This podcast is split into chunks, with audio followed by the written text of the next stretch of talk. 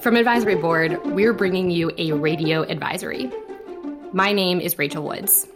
You can call me Rae. Earlier this week, CMS released the Inpatient Prospective Payment System proposal. This is for fiscal year 2021, and that's a mouthful, so I'm going to be calling it IPPS. This is something that's updated every year, and it marks the reimbursement changes hospital leaders need to prepare for. IPPS is a big deal, so I wanted to bring Emily Conley back to Radio Advisory to give us an update on the proposed rule. Hey, Emily. Hey, thanks for having me back. I think we should go ahead and, and, just dive in because this is a pretty big document. I think it ended up being just over 1,600 pages. Is that right? Yep, just over 1,600. So it's been a fun 72 hours. That's right.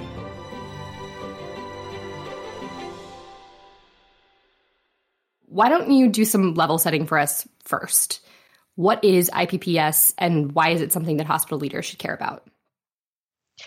IPPS is the formal rule that updates how hospitals are paid for inpatient Medicare services. The process happens every year. There's a proposed rule.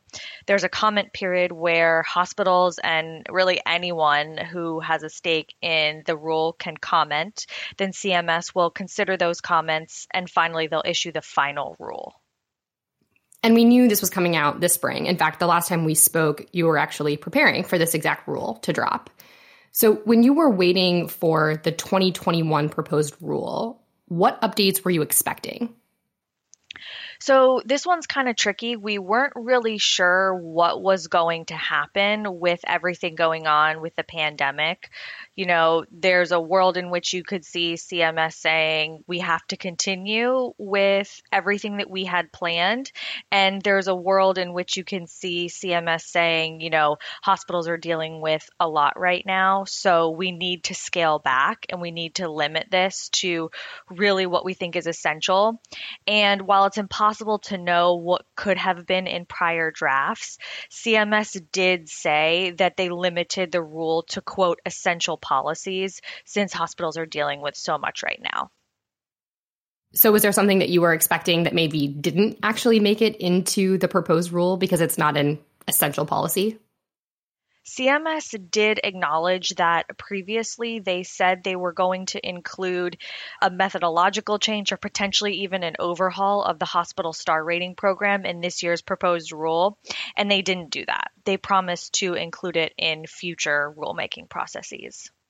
Hmm, got it. So, Emily, what's actually the biggest news coming out of the proposed rule this year? In my opinion, the biggest news is definitely the inclusion of a price transparency proposal. So, a little bit of background.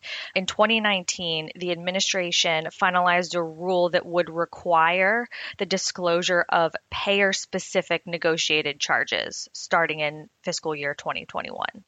So, in this rule, CMS is proposing that because hospitals already have to report that data, they'd like them to include a summary of the data on their hospital cost reports beginning in 2021.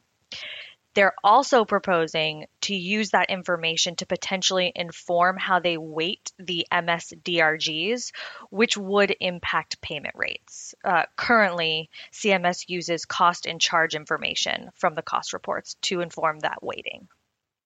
And you know all too well that oftentimes hospital leaders tend to actually not welcome some of the changes that come with IPPS. And I'm I'm guessing this is one of the updates that's causing a little bit of backlash.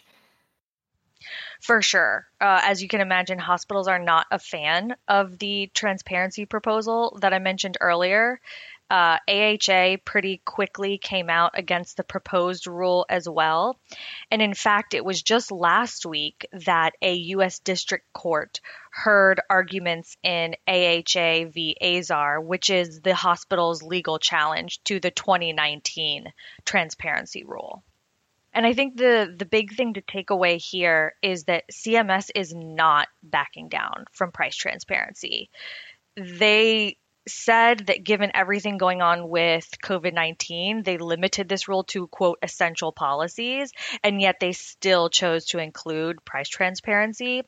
And so, again, in my opinion, the only way I see CMS backing down from this is if the courts strike it down. Hmm.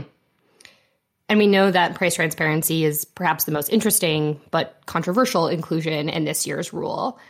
I'm curious are there any parts of the proposed rule that hospital leaders will be particularly pleased about?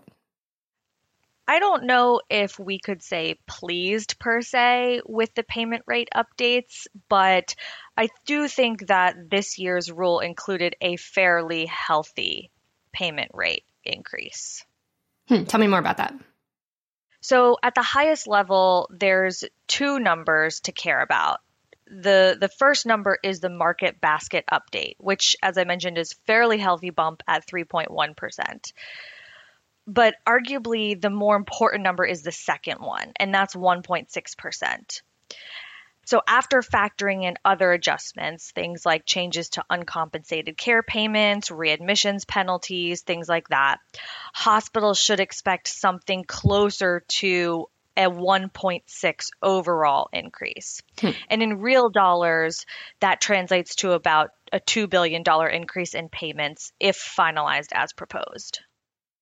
And I know that there were some notable updates that affect specific service lines. What service lines would be the most affected by the proposed rule? We're still doing in depth service line analyses, but the headliners right now are orthopedics and oncology. Is there one that you'd like me to start with? Let's do orthopedics. Yep. Orthopedics is definitely a major service line for most hospitals, and specifically, hip and knee replacements tend to be very high volume procedures. In this rule, CMS is proposing new MSDRGs for hip replacements with fractures. Now, to spare the listeners, I'm not going to list out the DRG numbers, but for some of these cases, a reclassification would mean an almost 15% payment increase. I definitely encourage people who are service line leaders or particularly interested in uh, how they know this will affect their hospital finances to check out the blog that we wrote for more detail. And we will be releasing a detailed service line analysis in the coming weeks. And we will put those directly in the show notes for all of you who are eagerly looking for those MSDRG numbers. So you mentioned there were two headliners when it came to service lines. Tell me about oncology. Oncology programs are likely going to be a fan of this proposal. CMS is proposing to add a new DRG for CAR T therapies. Previously, hospitals were reimbursed for CAR T through the DRG for bone marrow transplant, and then they would receive some add on payments to help offset the high cost of CAR T therapies. And while that is certainly good news for oncology leaders, our early analysis indicates that it probably still won't cover the full cost of treatment at the Medicare rates. They're also going to make a distinction or are proposing to make a distinction between clinical trials and non clinical trial therapies when calculating the relative weights for the proposed DRG. But again, I'm going to spare the listeners all the technical details. See the, the blog and subsequent analyses for more information on that. Emily, I'm curious, is there anything else specific about the proposed rule that we haven't talked about yet that you'd like to update our listeners on? There's always some updates to quality reporting. Um, and in this year's proposed rule, we saw that CMS is pushing to increase ECQM quality reporting requirements and also increase transparency. So at the high level, they're proposing to put ECQM data on Hospital Compare, which could have a pretty big reputational impact for hospitals. So the takeaway here is that if your hospital hasn't been focusing on ECQM data accuracy because so far it's been pay for reporting, you should definitely start to ramp up those efforts. Hmm. And is there anything that surprised you as you read through all 1600 odd pages? Mm, to be honest, not really.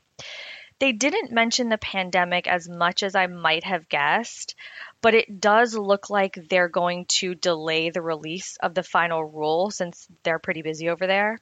It's usually released 60 days prior to the implementation date, and this year it will probably be released more like 30 days prior to the implementation date, which means hospitals are going to have less time to review the, the final rule and the changes. Got it. So, Emily, I want to thank you so much for coming on the podcast. What is your biggest takeaway from this year's proposed IPPS rule?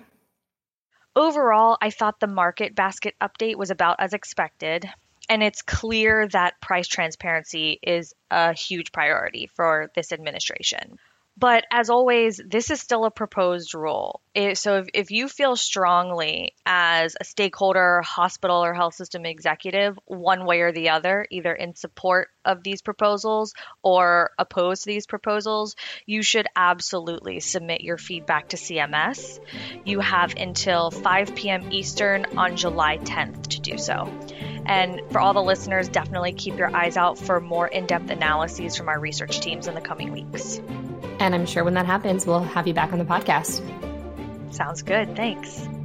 Thanks, Emily. This year's proposed rule just dropped on May 11th. So, as Emily said, our teams are going through all 1,600 pages to figure out what exactly leaders like you need to pay attention to. For more in depth analysis, check out the link in our show notes. And as always, we're here to help.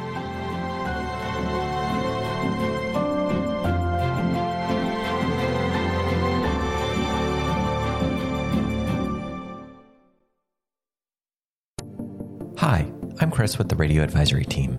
On behalf of everyone at Advisory Board, thank you for everything you're doing to battle COVID 19.